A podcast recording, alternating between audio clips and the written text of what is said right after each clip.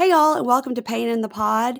This week, I had a great chat with Paige Saint John of the podcast Man in the Window. It's a podcast about the Golden State Killer, and she did a lot of research for the L A Times, and she put it in podcast form. And it's great because it does a lot of research into the side of the victims and also the male victims, which I found to be a really compelling part of the story.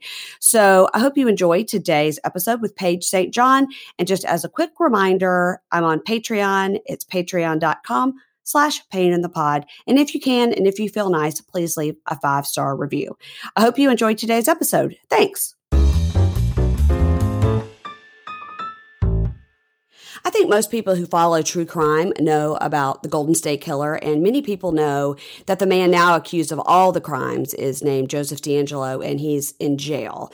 Uh, he's been accused of thirteen murders and suspected of some two hundred twenty-five home invasions, including fifty rapes from the early seventies to the mid-eighties. The podcast, The Man in the Window, delves into the people around DeAngelo. Paige Saint John of the Los Angeles Times interviewed his teenage fiance, his family, his friends, the detectives who were struggling to piece together the similar crimes and rape victims without the departments really talking to each other, and also the victims, the male and female, of a time that didn't have a lot of understanding, really, of this rape crime. So, Paige, welcome to the show. I'm very excited to talk to you. Thank you. I'm so, so pleased to be here. Well, let me ask you this. So we, we've ha- we heard a lot about the Golden State Killer. Um, and for people that aren't familiar, I just sort of described what the Golden State Killer was, because for a long time it wasn't a well-known, I do air quotes, serial killer. But uh, certainly Michelle McNamara's book uh, brought a lot of light to it. But a lot of people were researching it for a lot of years, it, it, mostly because it was unsolved. So th- this podcast really was sort of a new angle. So tell my listeners about the angle you took in making this podcast. Oh, exactly. And this is the part that really got me going and why I decided it needed to be a podcast. I was assigned to the case the day that Joseph DeAngelo was arrested and was just doing a background on who is Joseph DeAngelo.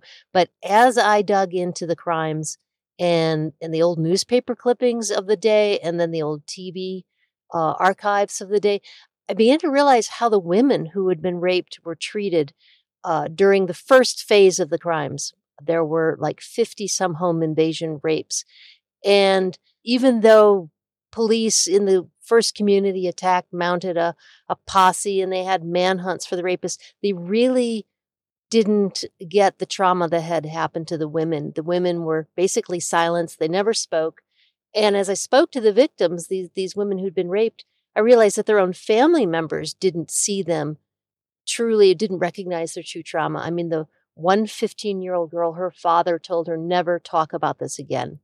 And she spent the rest of, of her life while her father was alive, not even talking to like family members, her own sister, her other people around her did not know the details of what had happened to her, to the extent she began to doubt it had even happened. Mm. And, and, and that blew me away in the individual cases. But then as I realized, this is a whole generation of women that have been silenced, who, who were raped and attacked in the seventies at a time when rape was a property crime, where punishment was three years at most, but more than fifty percent of the time, offenders who were convicted walked right out of the courtroom back onto the street. What do you mean rape was a property crime? Tell me what you mean by that, because I'm, I'm like, I'm yes, like, what do you exactly. mean? so, so this goes into the, I, I even, in my search to understand this, found experts on the three thousand year history of rape. And rape, from its inception as a crime, was a crime against the man, the father or the husband closest to the woman. Oh, wow. And female victims early in Babylon and et cetera, the female victims would be killed if if there was if they were not like locked up in their house at the time of the attack. Um, the the suspicion of women uh, in in rape so deep in and existed all the way through the English tort system that in California at the time that these rapes were occurring, judges required juries to hear a, a statement, from, you know, it actually comes from Old English law, that rape is easy to accuse and difficult to prove, and therefore any testimony from the female victim ought to be held in with a cynical eye. Whoa. So, so that kind of puts you into the frame of the mind at the time. Burglary, um, kidnapping for purposes of, of robbery and burglary carried a life sentence in California at the time. Rape, three year at max, maybe five year for serial rapists. And it's that wrinkle in in how the lawmakers viewed the seriousness of rape that has actually given them the ability to charge uh, Joseph DeAngelo not just with thirteen murders, but thirteen counts of kidnapping for purposes of burglary. Right, because a lot of the women he would uh, take into the other room. He, he would, would move, move them, them to the other room to be away from. Yes, yeah. He'd move them from, from the bedroom to the living room. And if it had not been for that, It, if it had not been for the rapists uh, taking coins, fifty cent pieces, pieces of junk jewelry, they wouldn't even have that charge, which is uh, it's it's kind of a, a last ironic twist. Wow, that's uh, that's really interesting. So. Listen, I, I feel doing this podcast, I learn so much new stuff all the time. I just wrote down rape was a property crime, question mark. Like what? That uh that's yes. that's crazy. So well, I could tell you more. There were there are there are more of these kind of mind blowing. We forget what it was like to be a woman in the seventies. Yeah. But But I found other incidents of things that just kind of blew me away like that. So you were uh, working on it uh, for the L A Times. So how did you decide to switch it uh, from articles to a podcast? How did you decide to put it into podcast form? Well, I started with a three-part, then a four-part piece for print. It was ready in October of last year to go to press, and that's when I suggested that we do, that this is a natural, well, actually, uh, one of our editors, Shelby Grad, who had worked on Dirty John and, and was kind of the brains behind helping get that mm-hmm. started. Uh, Shelby asked, is this a podcast? And I freaked out and said no, because I've never done any audio, and it, it terrified me. But uh, I began to think that way about, well, yeah, the material certainly supports it. And I tape all of my interviews, so I certainly have the audio for this. Um, but right about that time in October, we had uh, a tremendous fire, the worst, most fatalities in, in California history, wildfire in the town of Paradise. Right. And I and I live up in Northern California, and so I was on that fire from from within hours of it starting. I was up there, and and so there was a three month break. When I came back in, so we had the story done. We realized we want to do a podcast. It's now January, and um and then we kind of uh, began. Uh, I guess it was the all all lights green. Uh, a decision that we were going to try to get this into podcast form as quick as possible and hold the print and release it all at once. Oh, okay. Yeah. Uh, so, so what, so we brought in Wondery, an excellent, you know, organization, uh, extraordinary talent at Wondery.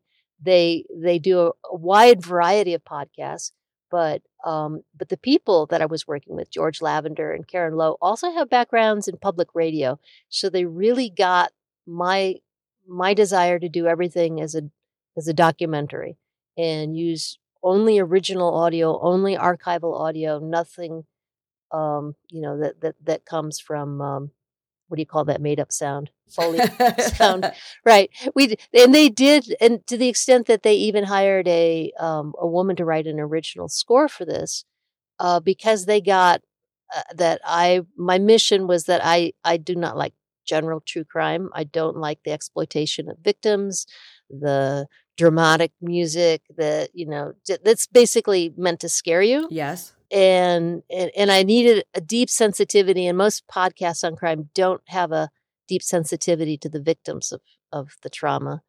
Um, and for me, that was the most important part.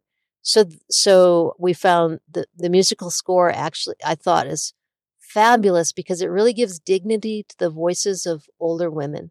Yes. And and voices of older women is another thing you don't, you know, it's kind of missing on the soundscape. Yeah. I liked that you used only the original audio of your interviews. I I always like to hear that rather than sometimes you people do like they have to do recreations or they have to tell you what it said because you can't really hear it. Mm-hmm. And I do think that that's a great point. Yours really, this podcast, um, Man in the Window, really is done a lot more like a a, just like a full audio documentary. It's, yeah. It sounds like one.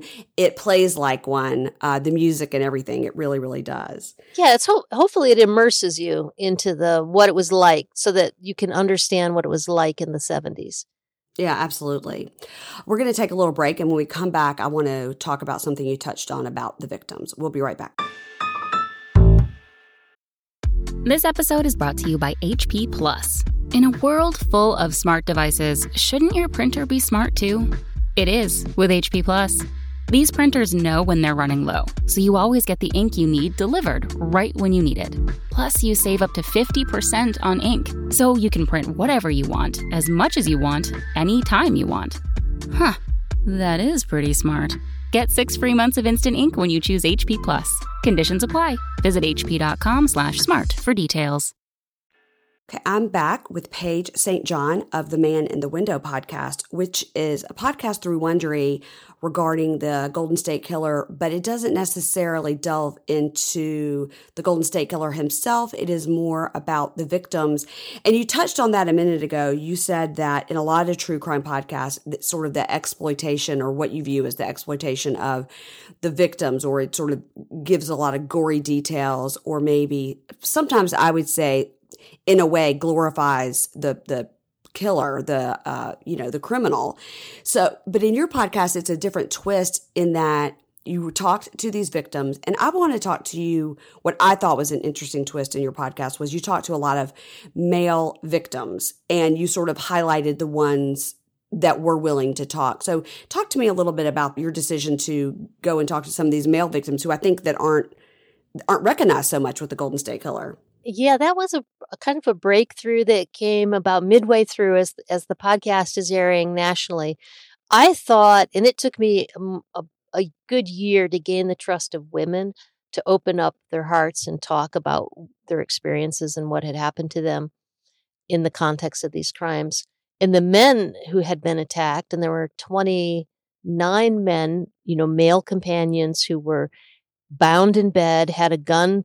You know, they they could hear the trigger pulled back. The the the rapist was was taunting them with killing them, with cutting off the ears of their family members and their children for hours while their wives were being raped. And none had ever come forward. One showed up at one of the court hearings um, and did some brief media interviews, but but they really, again, were asking the salacious questions. So when I got a phone call from one of these men who was willing to talk about what it was like, and the anger and the rage that he still felt and he never had addressed. I mean, even the police at the time, oh, in one police report, no kidding, the officer describes the male victim as a, quote, witness. So, oh, my it, God, it, because the whole masculinity of men and what's happening in these attacks. And I think as a society, we still look at, at men as they're there to protect women. And if And if a woman with them gets raped, then they have failed as a man. And that's how these men felt. So I began to find more of the men and talk to them and, and, and convince. So two in the end come forward and, and were willing to kind of let the world hear their story. Amazing power of podcasts. The one you spoke to was that was the husband and wife. Um, right. Bob that, and Gay. Yeah. Yes. And it was very interesting to tell their story of how at the time they sort of moved past it and how he dealt with it in sort of a male way with diving into some sports or aggression or having fights. And she, you know, basically told him like, we have to work through this or, you know, we, we can't be together. Or anymore. Our marriage won't survive. Yeah. Right. Yeah. And but, and but, then they did. It's an amazing love story with these two people. But most, uh, I'd say about half of the couples who were attacked did not stay together. And the Victor, the other man that you hear from, is an example of that. His girlfriend. And he drifted apart pretty quickly, I think, within a year, a few years of the attack. Was Victor the one that uh, was the one that was in court that was so vocal? Yeah. Young. He was young at the time. He was uh, twenty-one. And and uh, so he's among our victims, among because these crimes are forty years ago, among our younger victims even today. I hate to use the word victim because they're not, but... Right. They're not, you, it's not, it's not like they're cast in concrete and that's what they are for the rest of their lives. But, um, but the anger and, and Bob is an, a lawyer. Victor works, lives in the Northwoods, cuts firewood and things like that for a living. Very different on the outside, but on the inside, when they begin to speak and you hear the anger and the violent, the violent anger, you know, that that's within, it, you understand how, how similar these men are and how that must have haunted all the other men who were attacked too.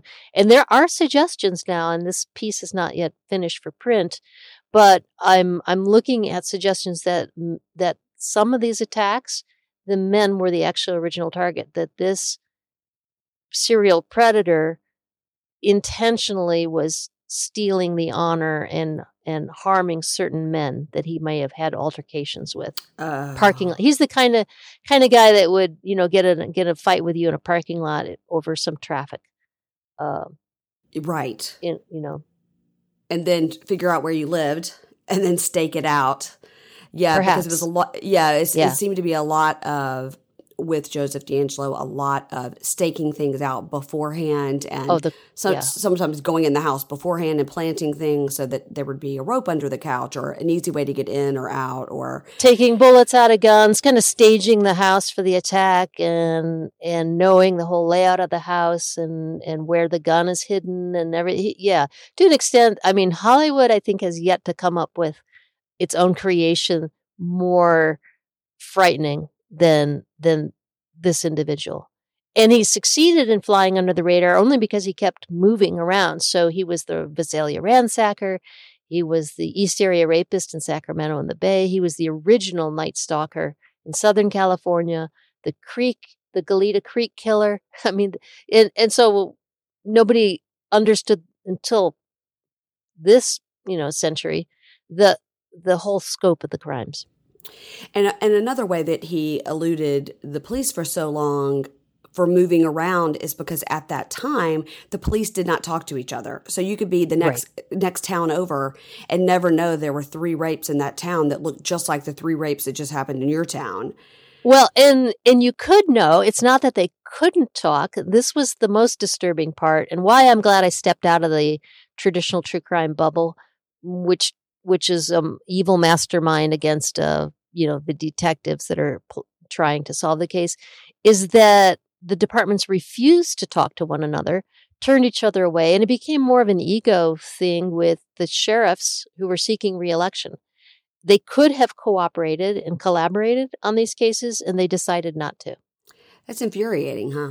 It, yes. It's... Uh... There's so many little pieces of this. Um, and as a person who sort of follows a lot of true crime, I, I wasn't completely familiar with the Golden State Killer until I read Michelle McNamara's book, and I'd heard about that on My Favorite Murder, which is a podcast that I love, because they were um, close with Michelle McNamara and Patton Oswalt. And Michelle McNamara was a writer, and then she wrote this book, and then before it was finished, she uh, passed away. But she's the one that coined that term Golden State Killer, because in her mind, he was all these different things, but she was so committed to helping getting him caught. She wanted to give him more of a, for lack of a better term, a catchy name to draw more attention to it. And in her book, you're talking about the tokens that were taken from the house. In her book, she talks a lot about, she would go down all these rabbit holes of, if one earring was stolen, she would go down these rabbit holes of trying to find the other earring.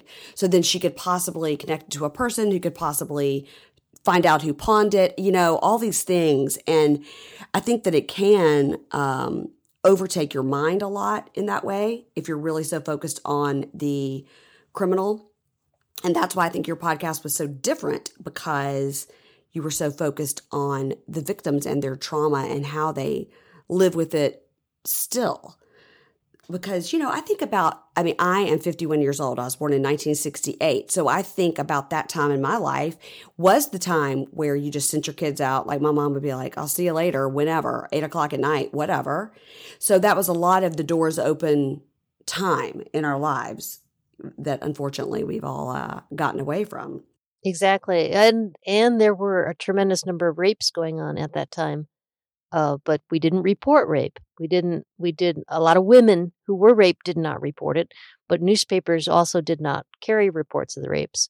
And, and so that sense of safety that you felt was in many ways false. Oh, absolutely. And, and so, of course, in the seventies and eighties was a high time for kidnappings as well. And I think about you know, the, and I'm kind of glad that I lived in that la la land of, oh, I'll just, you know, walk ten blocks to my friend's house. I mean, you know, now mm-hmm. I would probably never let one of my kids do that. It's totally different now. But it it was so interesting, back to your podcast, it's so interesting about the toll that it has on the victims' lives still. So I'm thinking, you know, forty-something years ago, I was ten years old. Some of these victims were not much older than me at that time, fifteen, sixteen years old. Some were married couples, some were, because he, he started out with people in their house, single, after he got done with the ransacking and the robbing, then he moved on to raping, then he moved on to raping women when the man was home, and then just escalates into murder. And you think about the trauma on the people that were, and I put this in air quotes, just raped and not killed. Like, why me, not, you know, why not me? Why this next person? I mean, it's it's so much for the victims, I think, to that it's hard for me to wrap my brain around what they're going through. That's why I enjoyed listening to yours so much, because you really got in there with all these people. Yeah, it really did change their lives. Even to this day, they're so security conscious. These people are very aware of their boundaries and anyone who steps over those boundaries. Yeah, as they should be. Um, we're going to take a quick break, and we're going to come back and talk more about podcast with Paige Saint John of Man in the Window. Support for this podcast comes from Invent Together. According to studies, less than thirteen percent of all inventors who hold a U S patent are women. Black and Hispanic college graduates patent at half the rate of their white counterparts. But we can fix that by increasing participation in innovation and patenting by underrepresented groups. It would quadruple the number of American inventors and increase annual G D P by almost one trillion dollars. Invent Together is a coalition of organizations, companies, universities, and concerned citizens committed to ensuring that everyone has the opportunity to invent and patent. Because the more diverse the American patent system gets, the stronger and more successful our nation will become. What can you do to help diverse inventors patent and unleash economic opportunity? Find out at invent together dot org. Learn more and take action today. Okay, now speaking of security, I know that you live in a remote area, and I know that because of the way that we're podcasting, you live in a remote area. So tell me, tell me about the area where you live, and how do you work and do podcasts from where you live? We ought to tell them that I'm recording this from a, a tundra. This is my mobile studio. I love right? that. So, so I live in Northern California. I'm up in the foothills. I'm, I'm, I'm I cover fires, disasters, anything, you know, that's happening in Northern California. So it's good for me to be mobile. So therefore, I don't need an office and a and a one central place where I'm planted, right? And and, and the second part of your question was security, right? About how mm-hmm. how this fe- feeds into that. I know my neighbors, and we kind of keep an eye on each other. I'm always amazed when I'm interviewing people how little they know about the people right next door. Oh, absolutely. And there's no sense of community, right? And and so, and I also know that locks and, and such, they only, they slow down a break-in. But but for true safety, and I'm more concerned about my personal safety than my property, mm-hmm. uh, it, you, you know, it's better to have eyes and have people, just to have an awareness of your surroundings with people. And we all, um, in this community, and I'm finding this a lot as I'm out there reporting, we have a, a community Facebook group that chats. Mm-hmm. Yeah. And and it's amazing how you'll have people who notice what vehicle is on the road or someone strange in the neighborhood. You know, our houses are, you can't see the next house from my house, right? We're we're very far apart, but you don't have that feel in terms of that that awareness. We actually had an active shooter case in Tahama Ranch up in Northern California where local where the people in this community, where there's a man going around shooting at the school and shooting people um, as he's driving around, uh, were alerting each other on that Facebook group, and they got the word out. Wow. To, to, to everybody else. So it works. Yeah, it does. And and mm-hmm. I think that the Facebook groups and the Nextdoor app and the Patch, mm-hmm. you know, type of, all that is sort of uh, it's replacing sort of how I grew up with all your neighbors knew everything about every, you know, mm-hmm. if I was doing anything, I wasn't getting away with it because I had, you know, um, elderly people. Now I say that they were elderly, but they were probably like fifty, but I thought they were elderly at the time. Yes, I know. Yeah. The, keeping an eye on you. Right. Keeping it, an it eye on take- me. Mm-hmm. Yeah. And so I could, my parents could go out of town and leave me as a high schooler for the weekend. Now, I would never, never do that these days. Number one, just because my kids are, you know, it's just a different world completely. But I knew that if I even tried to have one extra car at the house or a party or anything, I was going to be busted. So it's not worth it. Um, and we just don't have that these days. In, in my neighborhood I lived in before where I live now, we definitely had more of a sense of community. But the one I live in now, I do. I'm very good friends with a couple of neighbors. But mm-hmm. other than that, I don't have any idea. To the point of the of, of the crime at hand, to the to, to uh, the Golden State Killer, the East Area Rapist, the, these crimes began because that um, dissolved. They began in Rancho Cordova, which is an Air Force Base town that sprung up like overnight, and it had the look of like suburbia, but all the people were transient. They were young military people or people who worked at the rocket plant, and they didn't talk to each other. And and there was, so there was none of that secure, that neighborhood security. So this guy could prowl, and he would prowl and hit a dozen homes in a night. Um, and that's why I called the podcast Man in the Window, because often that's all a neighbor would, uh, someone would see a man at their window looking in. And he'd be, you know, checking out all the houses and the people inside, and nobody would call police. There would be someone in their backyard. They might run them off, but they wouldn't call police, and they wouldn't call the neighbor. Unfortunately, sometimes the girls living next door were raped.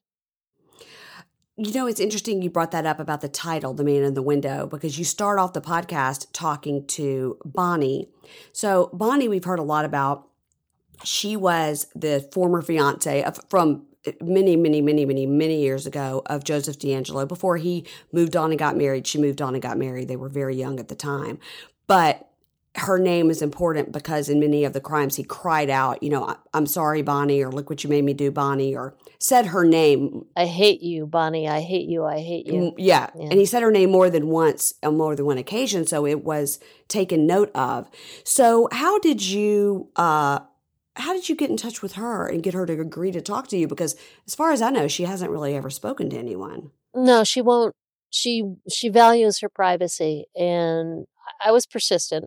I contacted her family members, everybody I could, could think of to get a message to her. And of course, I left messages on her phone, on her um, message machine, in her mail slot, right? Knocked on the door. And I, I did all of that until...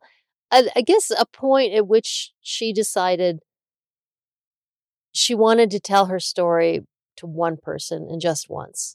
Right. And and I don't think she intended to tell me the whole story, because she had gone through her life never telling anybody else about the time that her fiance came to her bedroom window with a gun and attempted mm. to abduct her.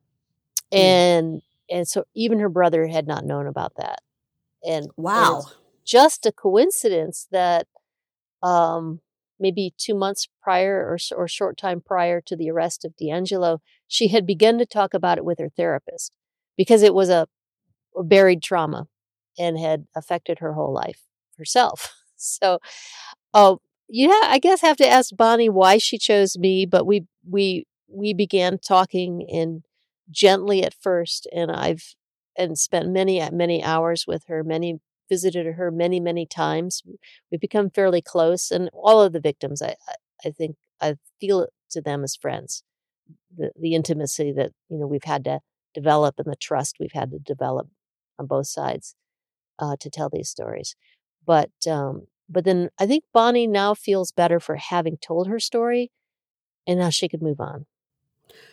Absolutely. And I, that that's fascinating that she had just started to talk to her therapist about it, and DeAngelo had not even been arrested yet. Mm-hmm. And it was it was front of her mind uh, or way back of her mind. She was trying to work through it, um, that trauma. And she was only, what, like nineteen years old? She was pretty yeah. young? Yeah, she was nineteen. And this was an instance where her DeAngelo was in college. He wanted to become a law enforcement officer. Bonnie's father decided to not call police and to talk Joe down, you know, to leave with his gun and not come back, and to protect his career, because it would have ruined his career. He would not have been able to become a policeman, uh, which he was up through the entire period of the rapes.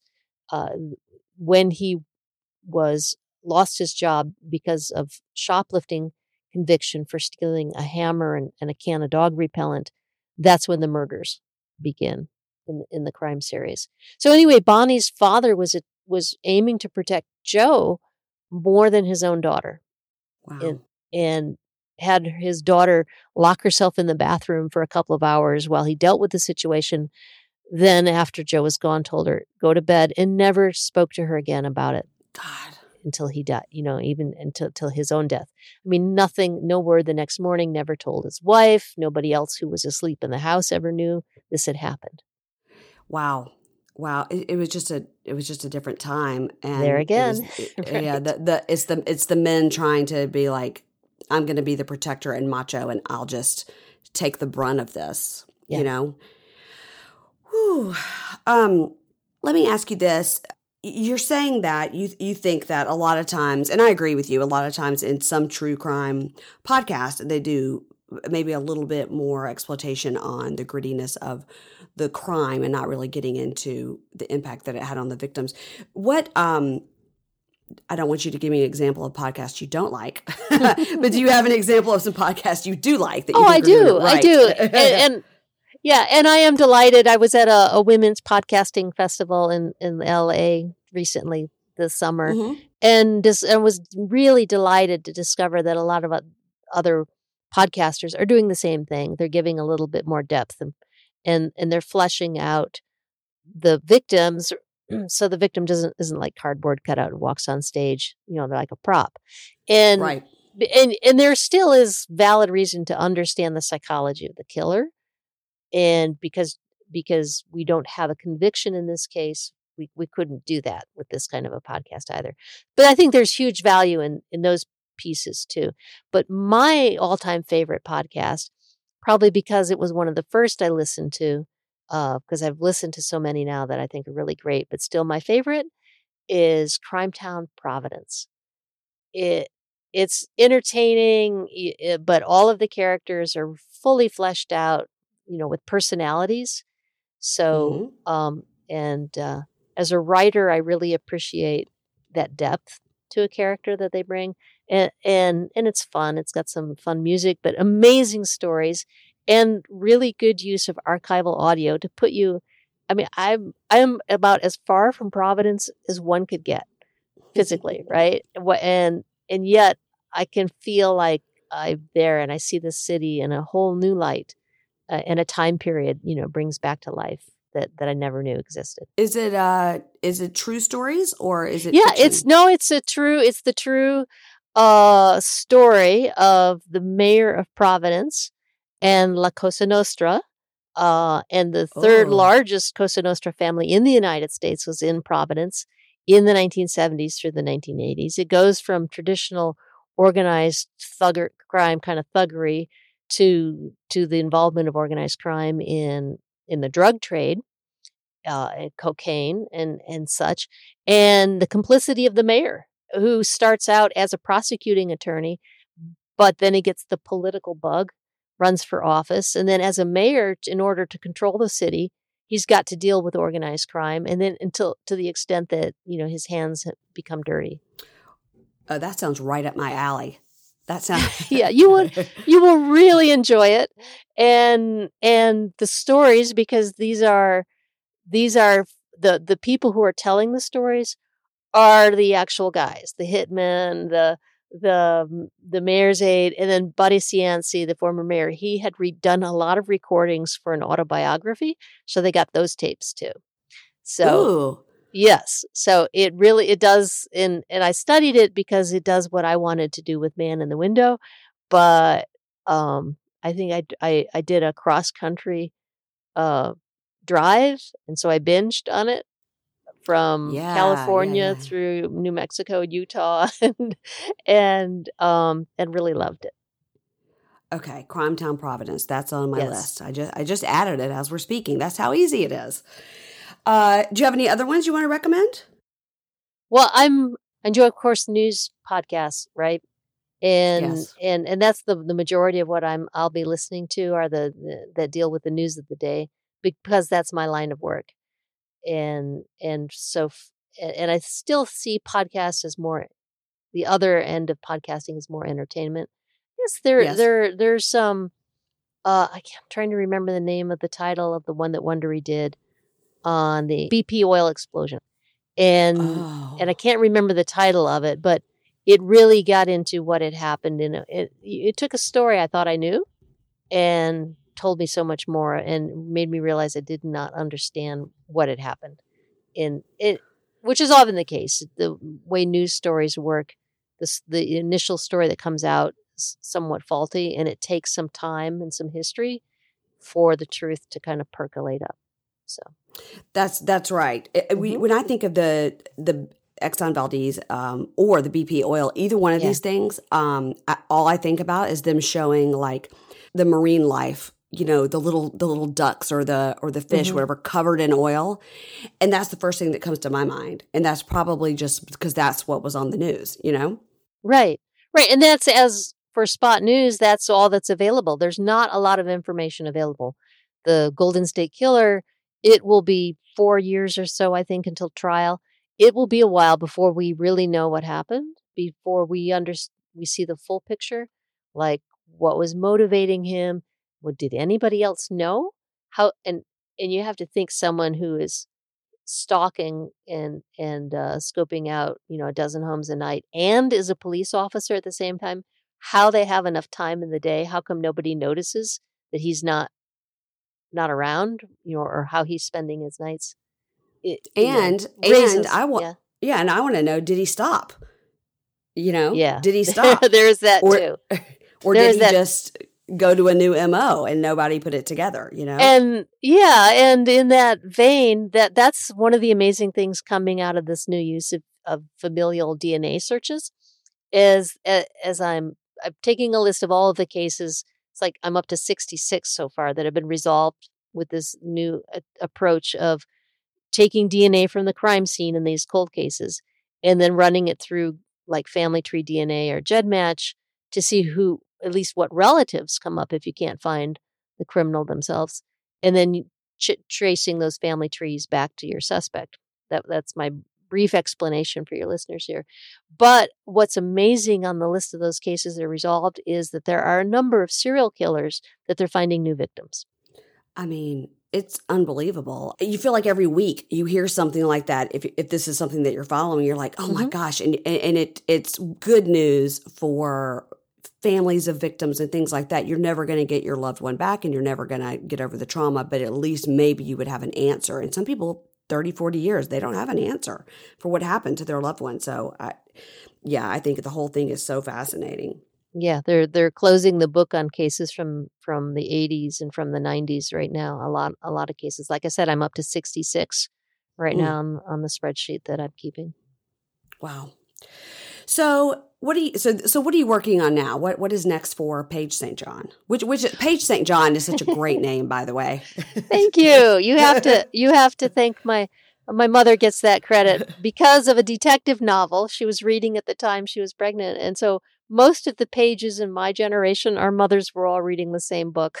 and and we're, and though we are women, for some reason it's become a woman's name. It was a man's name, and it was the name of a character in a detective novel. So wow. So I come well, t- I come so that's where my my my curiosity streak comes from. I'm finishing up still on the DeAngelo story. I'm I'm looking at this use of D N A and the cases that it's closing. And uh, and I'm also looking more at at DeAngelo himself. We have not had a lot of information about him still, and and he's losing weight rapidly. He's he's seventy-four. There's a question whether he'll live to trial, and and then if he dies, what questions, you know, will go unanswered, what will what will be buried with him. So I'm making a big push to try to get what I can at this point. yes, I, I think that that is a big worry, because I think that he was living his life uh, anonymously. And then, you know, once it all came down on his head, I think that for, from what we saw from him being wheeled into the courtroom and stuff, if it's fakery or if he's trying to make himself sick or, you know, you know, somebody like that, you really have to watch, because they'll take all their secrets to the grave. I mean, you think about the Jeffrey Epstein, you know, there's so much there we'll never know, you know, mm-hmm. so we, it's interesting. I'm glad that you're still, to hear that you're still working on it. Right. And the victims, the, the, the people that I've spoken to, the men and the women want to know that they, the, it was one of them told me, it was Chris, um, she was the one who was fifteen when she was raped, and her father said, never tell anybody. Chris, um, you know, says to me that there's nothing he could say that would make her go, oh, well, now I understand, right? There of course. Is, right. But she still wants to know a lot. Like, was he stalking her? Was he actually stalking the girl who lived across the street and had come over that night to bake cookies, you know, with her? And And, um, and by chance that girl left, you know, she, she wants to know little things like that. But one of the other victims, Victor, he wants to know who else knew. Did the police department, if it was Joseph DeAngelo, what about the police department that employed him? Was he sneaking off on duty? Uh, he, right. you know, he wants to know who else is responsible for this. Right. I remember he's, he's very, uh, passionate, and that's sort of a twist I had not thought of before of, mm-hmm. you know, but he was in such a small town, you think that somebody would notice if he snuck off, but that's a whole, that's probably a whole nother podcast. I mean. Yeah. And I think there's a tendency in crimes to make the evil mastermind a kind of an immaculate, like they were smarter than everybody and managed to pull this off and hoodwink everybody with no clue. And I think the reality is probably a little messier than that. What I find is, you know, as you hear in the podcast, there were times like Bonnie's father, or the Auburn Police Department when they fired Joe, you know, for shoplifting, or um, uh, and when he was fired, uh, a therapist told the chief that Joe DeAngelo had sought to kill him, and and he let it ride. He didn't report it. He didn't take any action. So, as I'm saying, I guess the truth is there were instances when people might have done something that might have made a difference. Uh, yeah, right. But it's sort of like uh, you want to say you'll never know, but now maybe you will, you know, now yeah. that you're digging into it. And the woulda, coulda, shoulda, right? to, right exactly. It, but if if if this if this is someone whose mind is bent that way, then perhaps they would just find another way. So true, true. Well, tell my listeners where they can find out more about you and more about the podcast, Man in the Window. Well, the podcast is easy to find, Man in the Window, on whatever your favorite listening device is, whether it's Apple or Spotify. But I really encourage people to go to latimes.com slash man in the window or M I T W. Either will work, because we have photos there. We have the written stories, and we have Bonnie's photos, Joe DeAngelo's photos, uh, and an interactive crime map that gives you a feel of Uh, the sweep of these crimes, how they cover all the way from up in Northern California down to Southern California. It's really astounding, even for me uh, reporting this out, to see that map and understand how much crime, you know, and how many homes were broken into, how many people were terrified. Right.